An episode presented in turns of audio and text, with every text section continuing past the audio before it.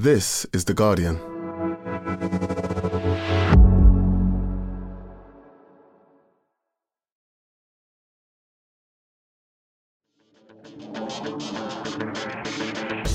Hello and welcome to the Guardian Football Weekly. The tears of Suarez, the joy of Heung-min Son, more late drama in Qatar. South Korea hadn't really threatened to get a winner against Portugal until Son set off on his merry run, and finally he found a teammate, Hwang, bolting forward to send them through to the knockouts. They had to wait though as Uruguay desperately tried to get the third goal they needed, but missed chances, unsuccessful penalty shouts, and it was all over. Ghana's hopes had gone when Wilson's favourite Ayew, Andre, blew their chance from the penalty spot. Great for the narrative, if nothing else. Group G was less topsy turvy. Switzerland were in control for most of it and came through in the end. Shaqiri being Shaqiri, and a wonderful goal from Remo Freuler. Brazil were always through. They sent out their reserve team to spin around against Cameroon, and it didn't come to life until the last minute. Aboubakar, a brilliant header, and then a very casual red card. Also, today we'll start previewing the knockouts. Question why any England fan is thinking more than one game ahead. We'll answer your questions, and that's today's Guardian Football Weekly.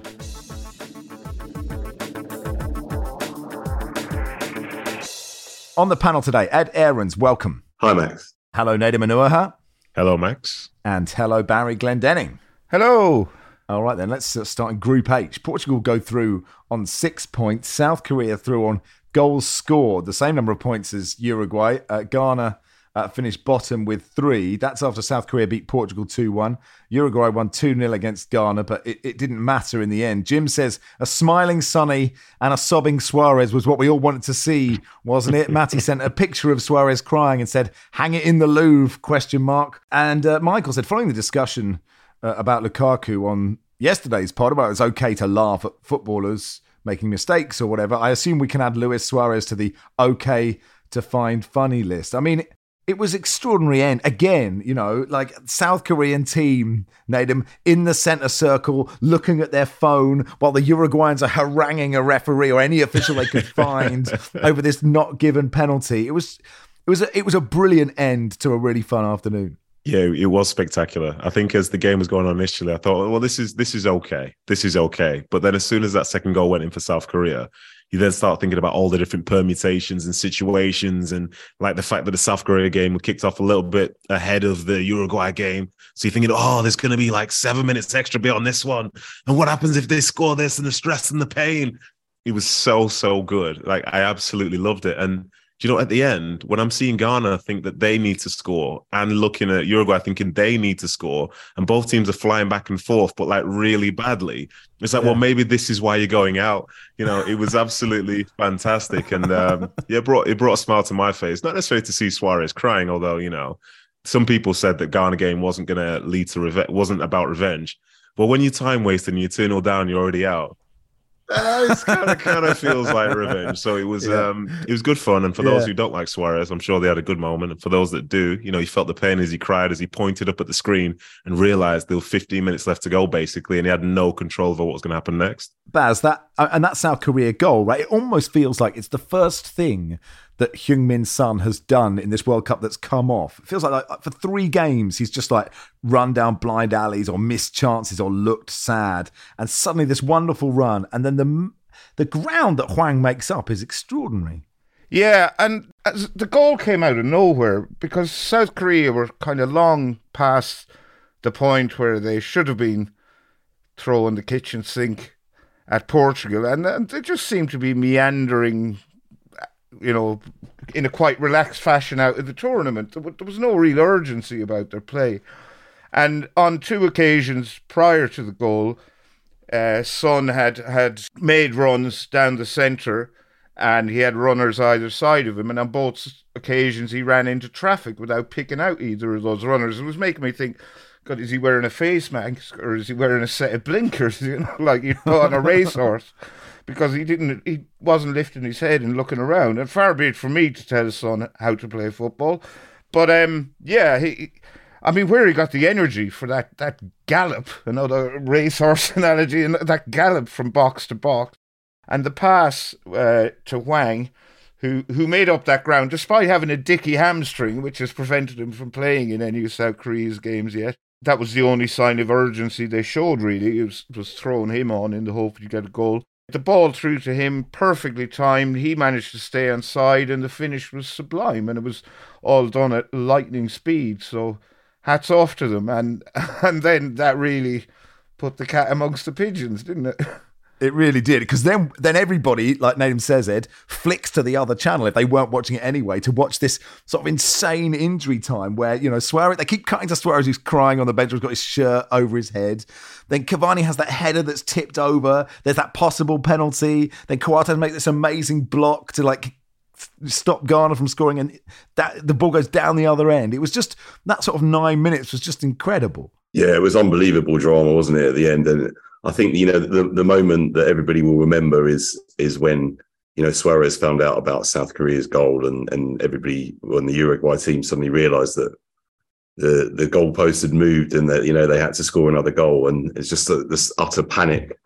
And you know, for Ghana, it was it was a really uh, it must have been a strange feeling at the end because I think you know they all look really sad, obviously, because they'd been knocked out, but some of them must have been quite you know sort of laughing inside as well at, at, at Suarez and you know what happened to him, and yeah, particularly because you know he'd had such a great game as well. He you know two assists for for the opening goals. It looked like you know the script was written with, with the penalty earlier on that just completely knocked the wind out of Ghana, and they and they lost their their heads a little bit. But yeah, at the end, I, th- I think you know Uruguay were very felt very hard done by with those decisions, but. I think this uh, Salisu just got got a, the slightest touch on the ball, didn't he, for that one that, that was that looked, looked the most like a penalty and uh, just got away with it. And then Ghana, yeah, like you say, were on the attack and could have probably should have scored really uh, to bring it back. And then they would have been a goal away from qualifying as well. So but yeah, I have to feel have to feel sorry for them a little bit. But yeah, but at least at least at least Uruguay didn't get through. Yeah. Um, so to talk about my experience over here in Qatar, so I did go to the Portugal versus Uruguay game, and it looked like in the first half for Uruguay, you, uh, they must have been told that if you score, you will never play again for your country. So that's the type of energy that they had. So as a consequence, for them to lose out by one goal, well, yeah. you know, there's a bit of, exactly, a bit yeah. of balance there. For such a such a potentially good side to see them play the way that they played. It was really, really confusing, but they do have some level of fight within them, and they will be disappointed. And you know, we also need to keep an, keep an eye on that injury to Bentancur as well, because I think he was probably the best player throughout the whole tournament. For him to go off when he did, you know, it's not that long now before we start talking about the uh, that other league that we tend to cover a little bit. So, yeah, Uruguay, really, really bizarre team. They play really well. Then halftime is like, well, I guess that's enough. Well, there's the jeopardy for you. As soon as another team scores, before you know it, you're in a very, very tough position. Barry, was that a penalty? The, one on Cavani right at the end, where he, Ben's been in touch to say a lot of people saying Cavani was fouled, but it seems to me that he slowed down to get the contact, and the ref made a correct, brave decision. What do you reckon? Uh, I thought it was a penalty. Seidu on Cavani, I thought it was a stupid challenge and I thought he was very lucky to get away with it. And I'm not sure how Cavani slowing down to draw the foul makes it any less of a foul. I mean, there was. yeah, it's, I thought... it's still a foul, no matter what speed you're going at, or if you're if you're trying to, to draw it from the defender. So yeah, I, I thought it was unquestionably a penalty. I can understand the frustration of the the Uruguayan players at the end of the game when they were basically chasing the ref down the tunnel, and he was just brandishing yellow cards willy nilly. I'd, I'd, be interested to see if he actually got a, a, record of who he showed them to, so he could make it uh, included in his report. But um, yeah, it was it was definitely a penalty, and it was strange that the the lads in VAR HQ seemed to, you know, move on so quickly and and didn't at least get the ref to go and have a look at his pitch side monitor. I'm sure they reviewed it, but they they came to the wrong conclusion as far as I'm concerned. I'm guessing the referee's probably seen that there was contact, but doesn't believe it was like he thought legs just came together or whatever. I don't know. The I hold my hands up. VAR has basically exposed me for not knowing the laws of the game. I just used to play it. You know what I mean? I used to get told when I made an offense, not knowing which one was it was myself. When you get to the point whereby you think that the deciding moment for your World Cup was a penalty that wasn't given, when you had basically the cards all in your hand, like yeah, you can tell they're frustrated. Like that's that's the thing. It wasn't the 10 minutes of seven v4s in your favor when you're doing these counter attacks and you got Cavani crossing it for Coates. You know, did they draw that up on the tactics board? I, would like to think that they didn't. Um, so yeah, that that decision they can say it's wrong and so on, but you know, their tournament was done before that moment. And if they needed to rely upon a decision be given to them like that to give themselves the chance, then, you know, take a real good look at yourself and don't feel outraged because, you know, you kind of did this to yourself, you could say. Ed, Ed, do you think do you think South Korea deserved to go through? It feels like actually it was quite an even group.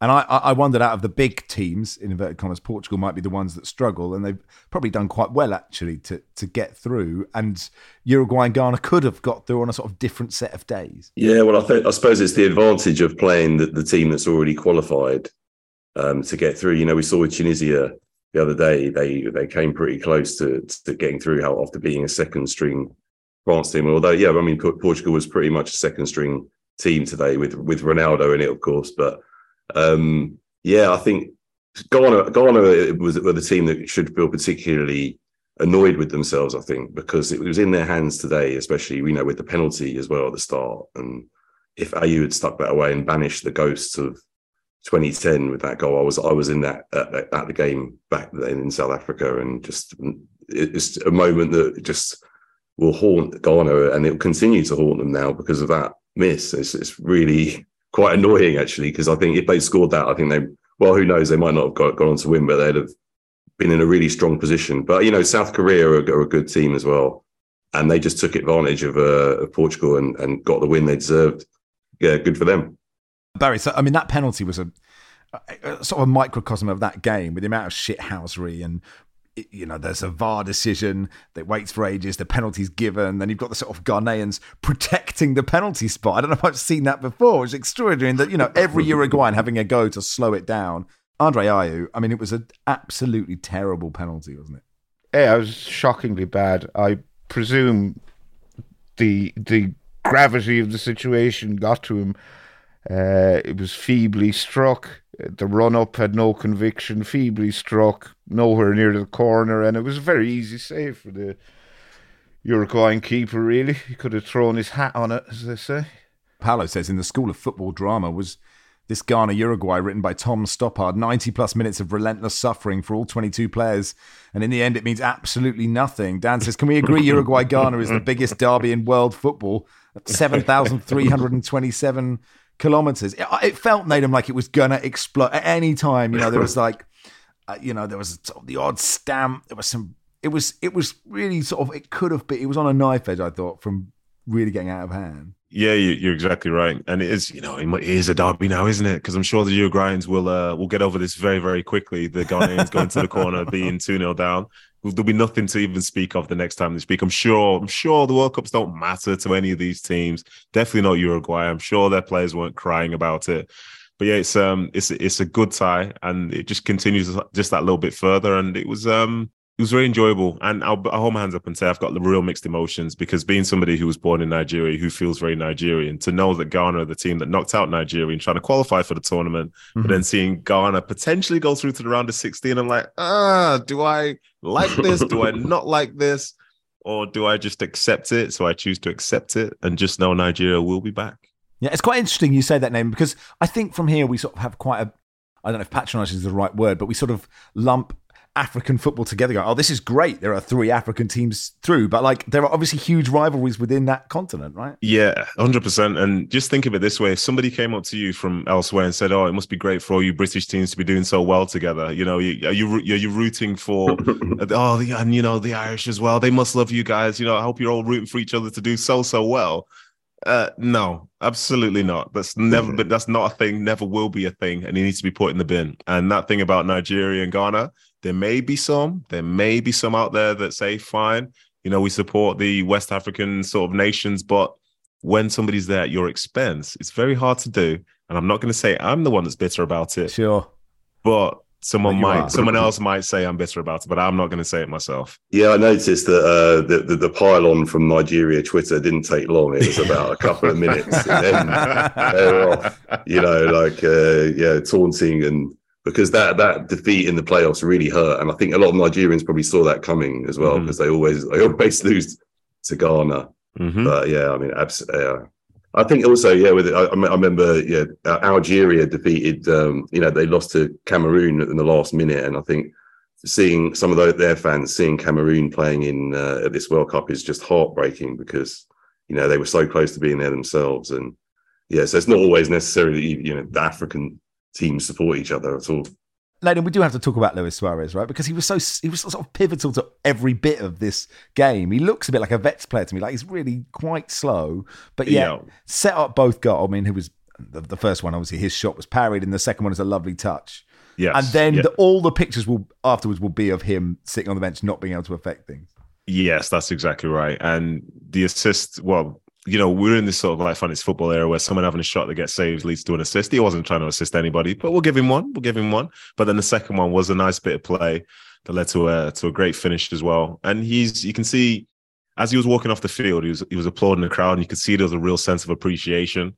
Maybe there was a hint from the crowd that you know the job was done, but they really do appreciate him for what he's done for the nation. And I think the bigger conversation about him now is like because you mentioned the vets player thing people talking about how he might never play another game of football again. Like this could literally be the end of his career. And that is an interesting spot for him to be in. But when you look at the fact that people are saying that maybe he can't play 90 minutes anymore, can you really have a long career from that point when that is the case? I think that should essentially be a foundation. Can a player finish a game?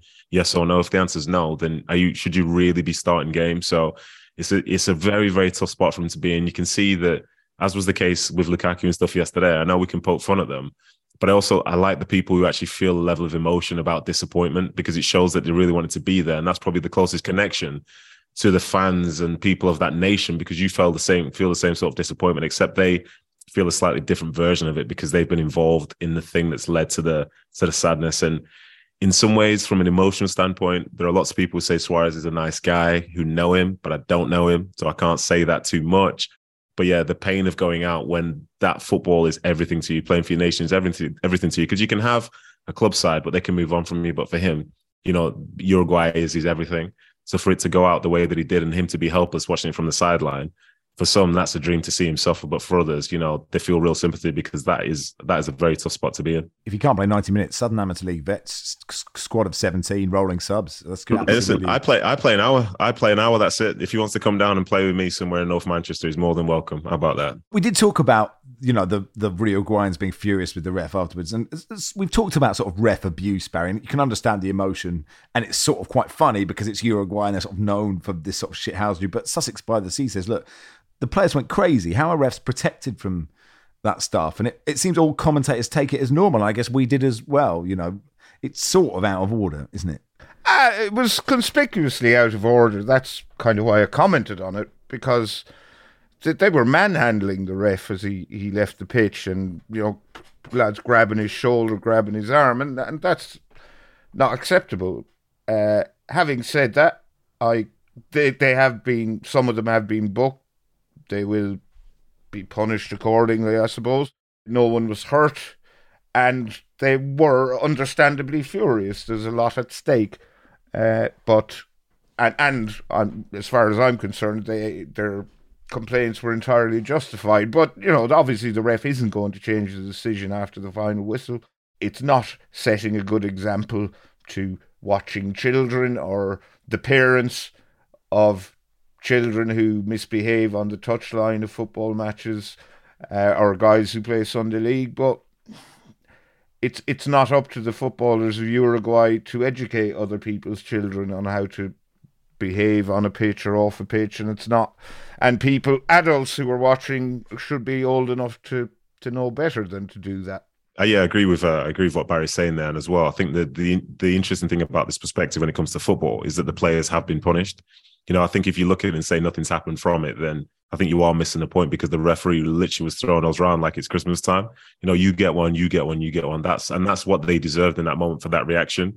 From the other side, I can understand why they'd be that frustrated. And to be honest, I think when players, you know, when you go on I said speak. I was going to say speak to a referee. When you go and disagree with a referee, it's not necessarily to get them to change their mind because more often not. Well, you know that they won't, but just let them sort of know that you're frustrated by it and to know that maybe they didn't make the right decision. That could affect the referee further down the road. But in terms of say abuse, we we can be, we can very quickly say that the players doing that is wrong and it is. But then there'll be people who will be now reaching out to those players to say how bad they are as well and to abuse them online. Not necessarily stuff from you know which could be racist and whatever, but it could just be abuse of a performance and the fact that they feel let down but those same people who'll be typing to Luis Suarez saying you're no good, you need to retire, you're nonsense, you're crap, you're this, that, and the other, they'll then also point at the screen and say you were a disgrace for going up to a referee. So there's a whole there's a whole system of abuse which exists where at times we sort of pick and choose as to what is okay and what's fair game and stuff that isn't. But interestingly, the only thing that really seems to get punished is the stuff which actually happens on the field, which we believe is the one which sets the worst example. Slightly on a different note, Carl says, can we have more discussion on Infantino's insistence on always wearing white trainers with a dark suit? And is he taking the piss by leaving Uruguay Ghana at half time and turning up at Portugal Korea for the second half? Uh, Ed, how do we feel about a, a, suit and white trainer? I mean, I wouldn't say it's Infantino's biggest crime, if I'm being honest, but but how do we feel about it? Yeah, I can think of a few other things that he's done, but I mean, it is up there with in terms of fashion crimes. I think it's up there. But I think the last time I saw it was was Ralph Hasenhüttl uh, early, earlier in the season uh, on the touchline and, and we all know what happened to him. It's true. So yeah, yeah. I, I, don't. I don't know if there's. A, I don't know if there's a FIFA board who can give Infantino a vote of confidence. I think he does it for himself. Oh yeah, he he gives his own votes of confidence. But in terms of the game, his game choice, he he did make. You know, he maybe he knew what was going to happen because he you know he saw the two goals uh, that Uruguay scored, and then he made it there for the dramatic finish in the other game.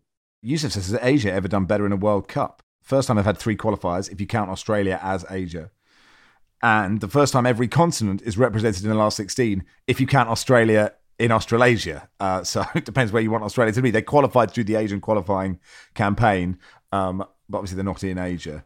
Um, but I mean, I don't know, Barry, if that means there's some big change in the, you know, in, in the footballing landscape, or if it just does actually help for some of these sides having more fans uh, more fans there. I mean, it's obviously Australia. It's a long way to travel wherever they go.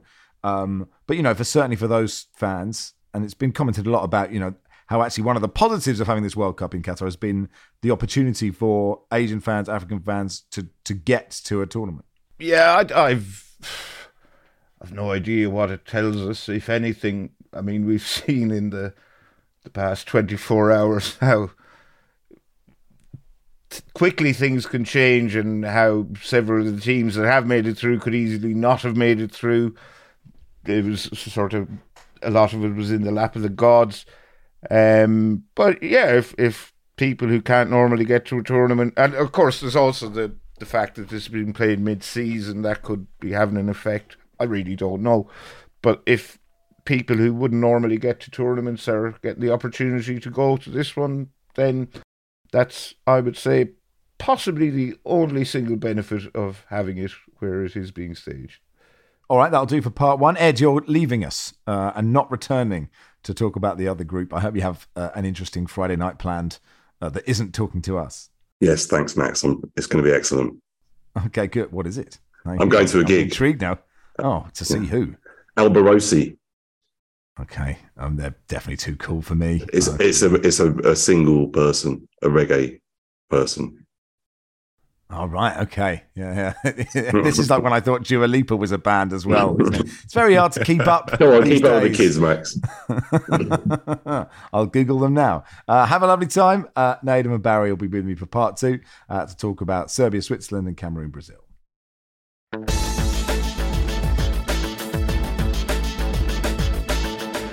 Welcome to part two of the Guardian Football Weekly. Um, just a bit of breaking news that's happened uh, in between us ending part one and this part beginning. It was about 20 seconds. Uh, Ghana head coach Otto Addo uh, is stepping down from his role after that defeat to Uruguay. Uh, he's going to focus on his other job. Uh, he's a talent coach with Borussia Dortmund. He said before the game uh, on the subject of revenge, I know a lot of people were seeking revenge. I don't think this way, and I told the players they shouldn't think this way as well. I'm a strong believer if you don't seek revenge, you will get more blessings. We were not looking for that. We were trying to win this game. If it wasn't Uruguay, we'd have tried it against another team. So it was not so important. It came more from the outside. Uh, what a wonderful message. Okay, then Group G, Brazil win it. Um, Switzerland finished on the same number of points as them. Uh, Cameroon on four, Serbia just on one. It was kind of winner takes all between Serbia and Switzerland. Switzerland won 3 2, and Nick Ames was there and joins us now. Hey, Nick. Hello, guys. How are we doing? Yeah, I'm good, thanks. You've just come from sort of the, the frantic scenes at full time. Yes, I have. And like, try as I might, I never learned. That game got to about 65 minutes in, and you think, oh, we've had a fairly good, clean game of football here. About 50 minutes of which was rattling good fun. I mean, that first half was, you know, what it lacked in sort of quality and tactical discipline was outstanding in terms of chances and being open. We saw we saw a Serbia team that, as we know, needed to win. A point was enough um, for Switzerland, and that Serbia just piled out of the traps. Basically, had a bit of a scare early on. Um, and then committed about seven men forward in every attack, leaving loads of space behind them. Made for a madcap start. Um, Xherdan Shaqiri opening the scoring for Switzerland, and um, I'm I'm sure we've been over before the context of the Albanian Eagle celebration on on this pod, which caused a lot of controversy when Shaqiri and Xhaka uh, both scored in 2018 when these when these sides met. This time Shaqiri eschewed it. He just um, instead did a silence finger to his mouth to the Serbian fans, which is a, a bit incendiary, but not as incendiary, because um, they've been booing him very heavily, obviously. And then we just had a, a, a, chaotic first half. Serbia scored two really nicely taken goals through Mitrovic and Vlahovic, and they they deserve them. They, they've been creating a lot of chances, both from set pieces and open play. But you never thought for one second that they'd be able to sit back and hold on to it. You you always felt Switzerland could get in behind, as they did. Widmer just before half time. Embolo, who's have, having a good a good tournament. His finishing is not always that reliable, but he's always there. Um, converted it for um, for two two, and you thought we've got a rattling good second half coming up, but Switzerland took the lead straight away. Came out again very loose pressure on the ball from Serbia, which was a problem for them all game. Um, lovely not back by Vargas, I think it was, and Freuler, the Nottingham Forest player, drilled in um, at the same time as his club side was playing a friendly against Stoke at Loughborough University, um, which I'm sure he was thinking about. Um, and uh, yeah, we've already we've already covered that in part one, actually. Yeah, yeah, I'm, I'm sure. I thought we might do a separate bit, but there we go. And then, yeah, football wise, that was basically it. Not much worth talking about, but then I, I don't even know what minute it was. Two thirds of the way through the through the game, maybe. Um, Mitrovic, Serbia getting more and more desperate now. They're just sort of the, their constructive ability from earlier has has gone. They're cooked basically. Mitrovic flings himself down for a silly dive for a penalty, and then it all kicks off on the touchline, and no one really knew what had happened. Serbia were screaming for a pen, all their subs coming off the bench, the usual. But then the Swiss players started getting involved, and Dragan Stojkovic, who, who I think Serbia could have done with on the pitch in, in his prime as a player, um, is their coach now, came on and started demonstrating. And we only found out on replays that it appears that Granit Xhaka might have. Um, grabbed his genital area in the direction yes, of I the saw bench, that bit, uh, yes. which was a, a piece of shithousery that um, was probably of a piece with, with what people might have expected from this game. So that all kicked off for a while. Seven or eight minutes later, I mean, I, I don't really understand Serbian or, or, or indeed most of the languages that Switzerland speaks, so I don't know which set of fans this necessarily was. But the tannoy in the 77th minute warned the fans to to quit I think he said um, discriminatory shouting and chants. So it's unfortunate because un- until then the behaviour had, had, been fairly good. There was one little skirmish near me in the crowd, um, maybe just before Freuler's goal, and then at the end, right, right towards the end, there was another little bit of aggro involving Xhaka and I think it was Milenkovic, maybe maybe the goalkeeper as well, and a few others. Again, haven't seen replays of that because was busy filing but it kicked off again. So there were 11 bookings in the game, which should tell you quite a lot about how it degenerated in the second half. It feels a bit of a shame to me that a really good game of football was sort of ground to a bit of a weird hole like that, but it's also not surprising at all. So we shall see what the consequences are.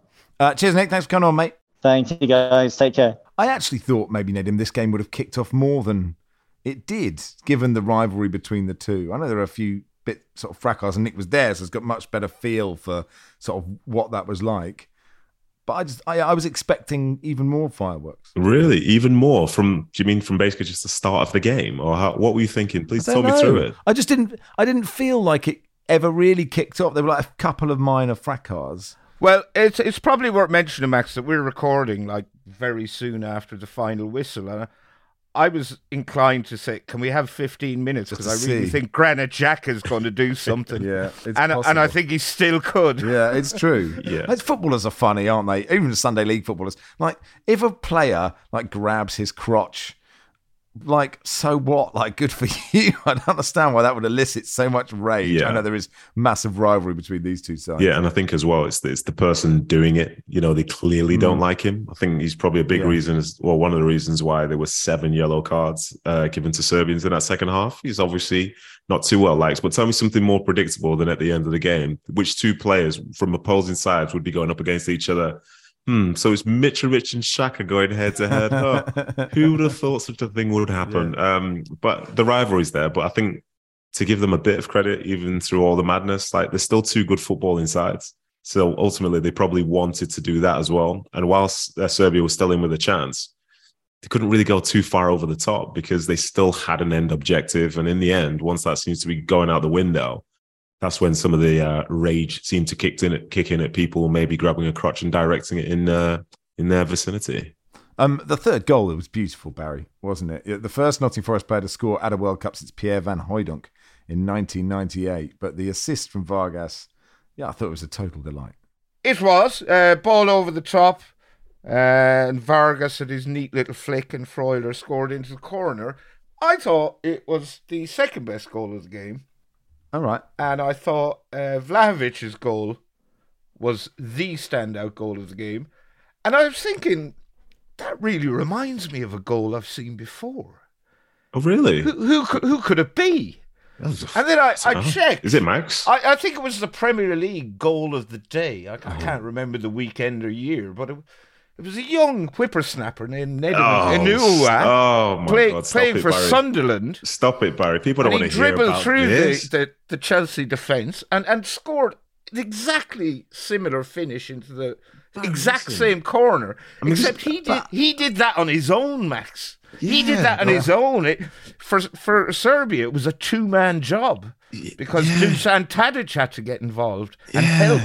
They're just not. They're just not as good as me. That's the thing, Barry. Well, clearly not. I I don't think these goals are anything similar at all. Maybe, I, like- I think it's like that famous Messi goal that was played side by side with the Right. I think if you play the Nedum goal beside Hmm. the Vlahovic goal, the similarities are Hey, remarkable. listen, Dusan Vlahovic and myself both known for having killer left feet. That's the key thing there. Just remember that, Max. But but like that Vlahovic's goal, basically, Shaqiri gives it away. Like Tadic plays a pass which doesn't go to Vlahovic.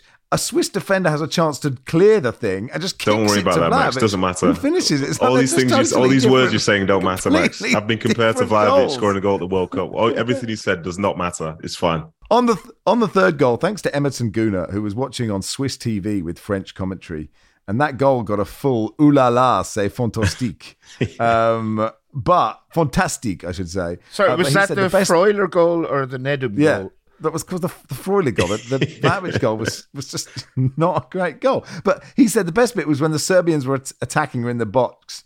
The commentator was just saying "attention, attention." He said, "Can we get Jonathan Pearce to just scream watch out, watch out" while Senegal are attacking England? and Embolo, I thought I, I, thought he made a good point. I think he has had a good World Cup, Nedum, and I think he is quite. He's a good player. He's still, you know, he's not like the finished article, but he's he leads a line in a way a lot of teams don't seem to have a player that can do that at this tournament. Yeah, totally agree. And he's chipping in with the goals as well. You can see that his presence makes a big difference. And even for that Freuler goal, the long ball that got played up, it wasn't the best of balls, but he made something out of it.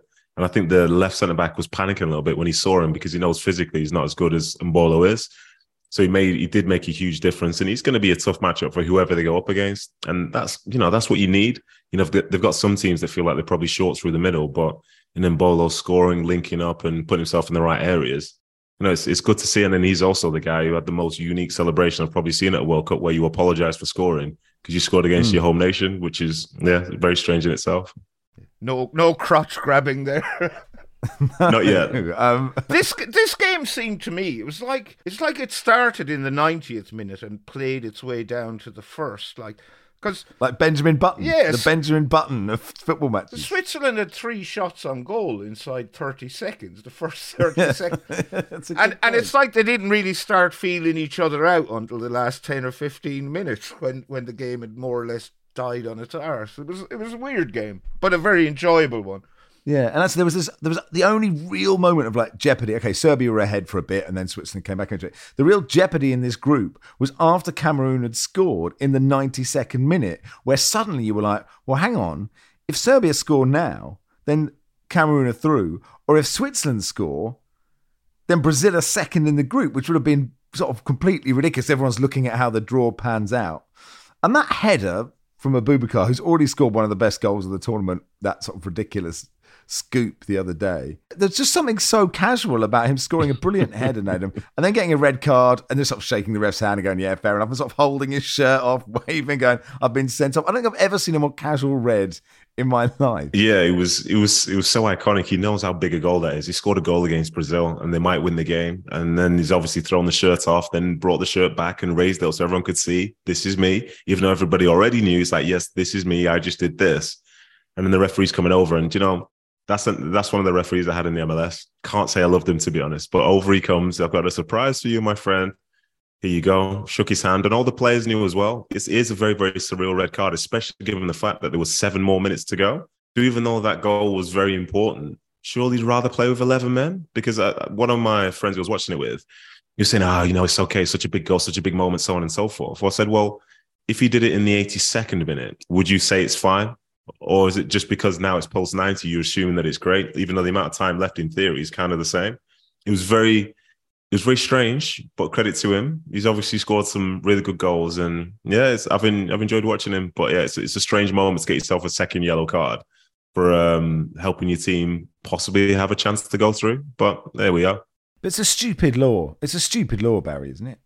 Uh, yes, completely. And I'm not really sure what the logic behind it is. There's even stupid laws, there tends to be some sort of logic behind them. I don't have a clue what the logic behind this one is. Is it something to do with crowd incitement? Or Nedum's raising a hand? No, I just remember when it first came in. Actually, I think it was my first season. I think 2004, 2005, and it was after I think Tim Cahill did it. He either did it in the season before, or he was the first player to get booked for it. But to talk about Aboubakar, imagine if that was the goal that got them through, and he couldn't play in the next round because he got sent off. Yeah, the decision that he mad. made himself. You know what I mean? Like yeah. I know it's I know the law's weird, but he knows the law, which is why he shook the referee's hand. That's that for me. Not to be disrespectful to all of them, but I'll say ninety nine percent of them strikers are really weird. That's such a weird decision. If you um if you knew you had like a hot headed striker like a Mitrovic or someone who might take their shirt off, would you, as manager, make them wear a kind of onesie, a kind of sewed, so, so that if they tried to take the shirt off, all they'd succeed in doing is giving themselves a massive wedgie, but they wouldn't be able to get it off, oh. and so then they, they wouldn't get a booking. Fair play to him as well. He also managed to go full John Terry by removing his shirt but leaving the armband on over his naked bicep. Aiden says, not really a question. Please talk about how strange it is that Rodrygo is playing in the same team as Dani Alves, who is older than Rodrygo's dad, because it feels it feels wow. quite mad. It was nice to see Dani Alves out there, and you know, apart from that, we saw Antony spinning around a bit, and it, like it could have backfired on Brazil, Barry, couldn't it? But ultimately, it doesn't matter. No, I mean, if they finish second in the group, they would face who instead of Portugal. South Korea? Portugal instead. It's much of a muchness, I think, isn't it? I, will be honest, I wasn't paying a huge amount of attention to this game, and not a lot seemed to happen. But everyone has been wanging on about Brazil's incredible strength in depth, so they lost this game fielding a lot of reserve players. But I, I think it was a shot to nothing for them, really. And if it had backfired, I don't think it'd be the end of the world to, to be playing Portugal instead of South Korea. Me. Do you go with that, Nate? I sort of feel Portugal is a tougher game than South Korea. It, yeah, it, but they're both through. You know what I mean? So you, you, never, you never really know. You never really know. South Korea got obviously got a very good result earlier today. You just don't know. But for Brazil, the, the thing which I've noticed from looking at the standings, so they have finished top, but they're the lowest scorers in their group.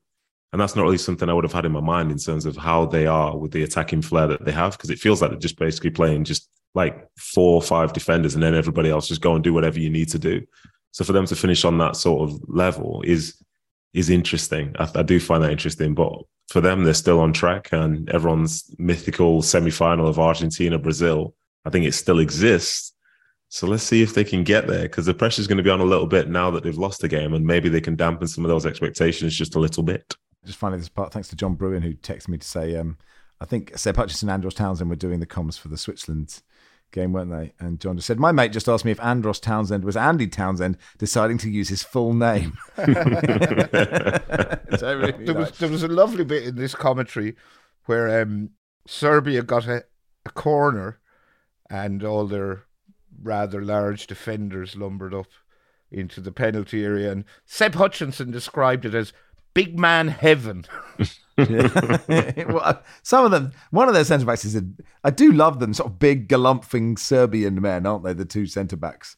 I sort of enjoy watching them not be technically amazing footballers, but you know, very much do a job and and quite scary looking men. Um, yes, yeah. The the um, and at one point during the game as well, Andros announced that he had a flight to catch later. He didn't want much added time because he had a flight home to catch for his daughter's birthday party, which I thought was very cute. I'm wondering, oh. is he flying home for his daughter's birthday party and then flying back, or is is his stint over? Because it's it's it's the kind of thing I suspect Troy would certainly do, and Andros is hopefully a chip off the old Absolutely. block. It's not great for your carbon footprint, but it's wonderful as a parent, isn't it?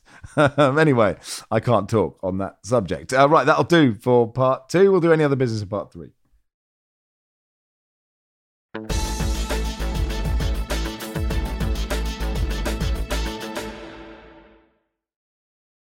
Welcome to part three of the Guardian Football Weekly. Uh, so then tomorrow, the knockouts begin. Netherlands versus the USA and Argentina, Australia. Uh, the Netherlands and the USA have uh, played each other f- only in friendlies. Netherlands have won four out of five. US men's national team manager Greg Berhalter said that midfielder Christian Pulisic is looking pretty good to take part in the game. Uh, he'll need confirmation uh, today. Gio Reyna ready to step in if Pulisic is deemed unfit. Barry, we've already discussed Netherlands. We don't know how good they are. You still feel the US have got a chance here, don't you? Yeah, I, I would um, give them a chance, actually. The Netherlands had quite serene progress through the group, but I, I saw all their games and I'm, I wasn't hugely impressed with what I saw. Obviously, Cody Gakpo is, is playing a blinder for them, and, and he's scored in every game so far. But on the evidence of what I've seen from the USA, I would definitely give them a very good chance in that game. Very good chance maybe it's because I'm surrounded by Americans in terms of who I'm working for, but I'm uh, learning more and more about them, and I'm watching their games more intently than say I would have done in the past. And they're feeling they're feeling not necessarily confident, but there is a sense of belief that they can uh, cause an upset here, and there isn't that big a difference between the two sides at this moment because the Netherlands they did qualify top and stuff like that, but they didn't really impress anybody on that journey. I think at times their attacking is quite slow they're quite labored in terms of how they try and build out. Whereas for the USA, defensively, as we saw against England, they can be solid, but they do have a huge threat on the break with the speed that they have, and there's some really good players in there. And I think if they can, if Pulisic can be fit, and you know potentially bringing in a Gio Reyna who hasn't had as much football as say he would have liked at this point, they are a really, really dangerous side. And I'm actually going to that game tomorrow, and I'm I'm kind of thinking USA are going to do it. And if they do, um, I think people have to take them a little bit more seriously. And because the Netherlands, you know, they seem like they're a good team by name, but at the moment it's not really by nature because they're not really showing that much, to be honest. Uh, meanwhile, Argentina, Australia. I mean, it would be extraordinary, Barry, if Australia got through in this game, wouldn't it? I mean, it's six a.m. Uh, in in Australia, certainly in, in in parts of Australia, and that'll be the atmosphere will be amazing in those squares that we've seen that full at two thirty in the morning. I think it will be one of the biggest upsets in World Cup history if Australia win this game, and I'm can't see anything other than a fairly emphatic Argentina victory. But you never know. Argentina have already been beaten once. No one saw that coming. Uh, yeah, I, I, I can't see it I mean, it would be incredible, and I, I think I'd be quite pleased for Australia. I like Australia. I'm a big fan of the as a country. I know a lot of Australians, and they're all very nice people, but. Uh, nah, they can't. Yeah, I can't imagine the existential crisis Marcela will, will have tomorrow on the pod if if that happens. Nedum, your your thoughts on this one? So I'll start by telling you a story. So I went to the the uh, Australia game versus Denmark, and in the first half, like respectfully, they were pathetic. Yeah, they were really, really bad, like exceptionally bad. But in the second half, I thought they played well, and bizarrely, Denmark were getting worse, even though they're the ones that needed to do something. And in that game, as was the case with Suarez pointing up at the scoreboard today, there was a point where Australia dropped a third because there'd been a goal in the other game, and it went up on the scoreboard. And literally a minute later, Matthew Leckie went through and scored, and the whole energy changed around that game. So yes, they do arrive as r- really significant underdogs, and they're sort of if you go and look look at the ceiling versus their floor, their floor is is quite low from what I've seen, but they can be competitive. I think when you look at Argentina for the way that they started the tournament, you'd say they have a chance, but the way Argentina have been at the moment, with the amount of fans that they have there and the energy that they play at, not many people are going to be putting money on Australia. Let's just say that. And I think if Argentina play anywhere near their best, then as Barry would say, like you know, this could be a, a very heavily one-sided uh, game on scoreline. James says, on a scale of nine to ten, how disrespectful is it that the BBC pundits are discussing England France as if Senegal don't exist? I don't know if you saw this, Nedum. I think they were talking about you shouldn't play Kyle Walker against Senegal because you've got to save him for Mbappe. And I'm sitting there going, oh, this is a this is dangerous talk. Yeah. So, um, in regards to certain bits of coverage and sort of perceptions of things which I've heard, I don't know if they're fully essentially, they're not really like watching every game that's out here. Wouldn't say that's for all of them, but maybe one or two. So they're being very much led. And I think they're sort of putting such an England focus on it that they're missing the point because there have been so many games which have gone on, which have really sort of been a, a lesson in terms of how certain teams play and what they're doing and who arrives with real momentum. And I think if they do decide to overlook Senegal, like, you know, as champions of Africa, they're not too bad, you could say. I think they could be in for a for a big big shock here, and I don't I don't like it really when they do make everything so specific to England that try and educate people overall about the tournament itself and the merits of the other teams who are still in the competition. Because you know making it to the round of 16 is an achievement for everybody. And as a consequence surely you have to take them seriously. I've, well, barring qatar i think everyone else actually qualified. So surely you should realistically sort of tell the nation about what to expect because lo and behold, as is the case with football, probably around the world, for those things that you don't know, you tend to underestimate. And if England do underestimate Senegal because people are telling them not to worry about them, then they could be in a lot of trouble because Senegal and that Netherlands group, they probably had the three best performances overall, and they might not finish first. But a lot of people say they've been the best team in that group. Yeah, I mean, I love it when the English punditocracy gets ahead of themselves.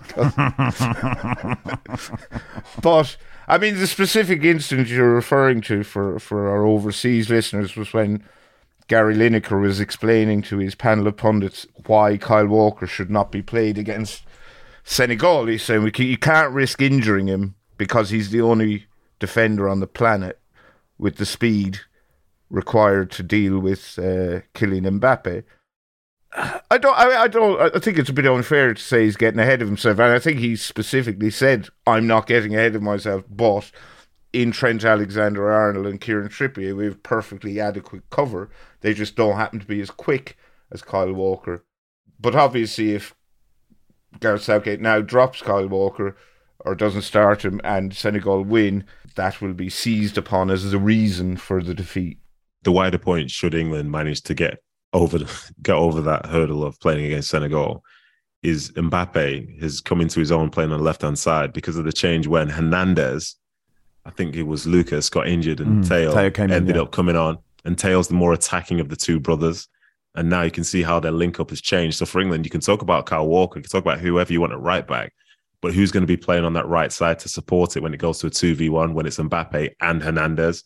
And you'd think that they would know that, but maybe they wouldn't if they've managed. They've just missed those games because maybe they're doing something else. But anyway, that's that's not. You're saying a lot of pundits are on the golf course, and I don't know why Ned and why you're talking about who should play midfield for England against France because we haven't beaten Senegal yet. Uh, can I ask you? Listen, Nate, I, I, just fell into the trap. yeah, can I ask you a question, Adam? And I, I don't mean this in a sort of gotcha way, but we've sort of seen people who've gone out to Qatar. Obviously, there's a lot of talk before the tournament. A lot of people, we've seen people sort of go out and then say, actually, I'm having a really lovely time here, and and none of what you you know you people have over criticized it and there are i can see some real positives to this tournament you know as we said in a previous part about fans from other countries you know football is not yeah. just for europe it's just not for south america it's for the whole mm-hmm. world mm-hmm. and that is good actually having no alcohol is good and if it's going to be in a muslim country and why shouldn't it be then alcohol be harder to get and that's not a problem and and but I just wonder, like, are you having a great time? And and and or, or or do you are you conscious of what has happened before with the migrant Yeah. workers and the treatment of LGBTQ plus? I one hundred I one hundred percent acknowledge everything that's happened before and those conversations shouldn't go away but I can also reference the fact that when I walk down from my apartment I walk to a section which has lots of fans and where we are is linked to all the different metro systems so in any given day depending on what the game is you'll see a big group of fans that comes through that comes through that way and yesterday there were probably 10 15,000 Morocco fans singing and dancing through the streets and there's been so much of that you can tell whether it's Ecuadorians it's Argentinians it's everything and there's a huge sense of excitement, not because the World Cup is say essentially here, but it's because it's the World Cup. And for me, that's where, um, from myself personally, I say after the acknowledgement, like I'm, I feel really proud to be at a World Cup. I'm watching some of the best players in the world, and I'm seeing fans from all over the world. It's a very unique experience to literally see people from every corner of the globe all be in one place at the same time. And it's I've I've watched every game. Like I don't know, maybe I'm maybe it's because I'm new to this whole punditry thing, but I, I love football. I love World Cups, and I've loved being a part of something that's linked so many people together. I don't know what you were expecting, but I suppose, of course, there are nice people from all parts of the globe there, and nice people in Qatar. You know, so like, I, Yeah. I, I sort of, I think that's quite interesting from that sort of coverage of actually this is really nice. Is, but it was a bit like Russia was really nice, wasn't it? And, Yeah. and Yeah. because people are This- like Russian. There are lots of nice Russians, and and people love football, and lots of fans Yeah. jumping around is really great. I think the two things can b- coexist. I guess. Yeah, they can, but it's I think it's the acknowledgement of the fact that there are two things, and I definitely mm-hmm. do take that on board. And I've just, as I say, I'm really fortunate because it's not like I talk to every group of fans that I see, but it's been nice to have a different perspective. And so I'm working for ESPN, and with ESPN, there's a lot of coverage about the American team, the Mexican team, the Argentinian team, the Brazilian team. And the energy that they have towards the game, they're so passionate. Like the day when Argentina played Mexico in this green room bit where we sort of like watch games, there's a full split. You've got 20 Argentinians that side, 20 Mexicans that side. There's the passion when the goals are going in. It's so intense. And it's nice because it makes you look at the World Cup from a different perspective instead of solely thinking about the fate of whichever team you want to get behind. And to see those out on the streets, like I'm getting to any game I can get tickets for, I'm going to because everything just feels really, really remarkable and special. And I think this thing itself, for the flaws that it has, there are some significant upsides. And the fact that you could, in theory, go to every game, but then you fast forward four years and the next game might be an eight hour flight. Oh, sorry, like a four hour flight away. You might be driving for two, three hours. So there are upsides to so the way things have been done. But like as, as you mentioned, there are two sides to it. But I think there needs to be, in some ways, more of an acknowledgement of the two sides because when you step out, if you love football, it's an incredible footballing experience right now. And yeah, it's as I say, I've I've had a I've had an incredible time to be honest. Fair play to Tom Kerridge, uh, who tweeted out, I had a cracking time with Jermaine Jenas and co during my international commentating debut on Tuesday. Big shout out to Danny Gabbidon for stepping into the kitchen and covering me. Available for Manchester United games in the new year. And a good stat from Johnny Blaine saying there is no player called Gary at a World Cup for the first time since 1982. That's it's huge news, isn't it? um, anyway, look, that'll do for today. Uh, cheers, Barry. Cheers. Thanks, Nathan. Thank you very much. Football Weekly was produced by Joel Grove with Silas Gray. Our executive producer is Max Sanderson. We'll be back tomorrow with the start of the knockouts.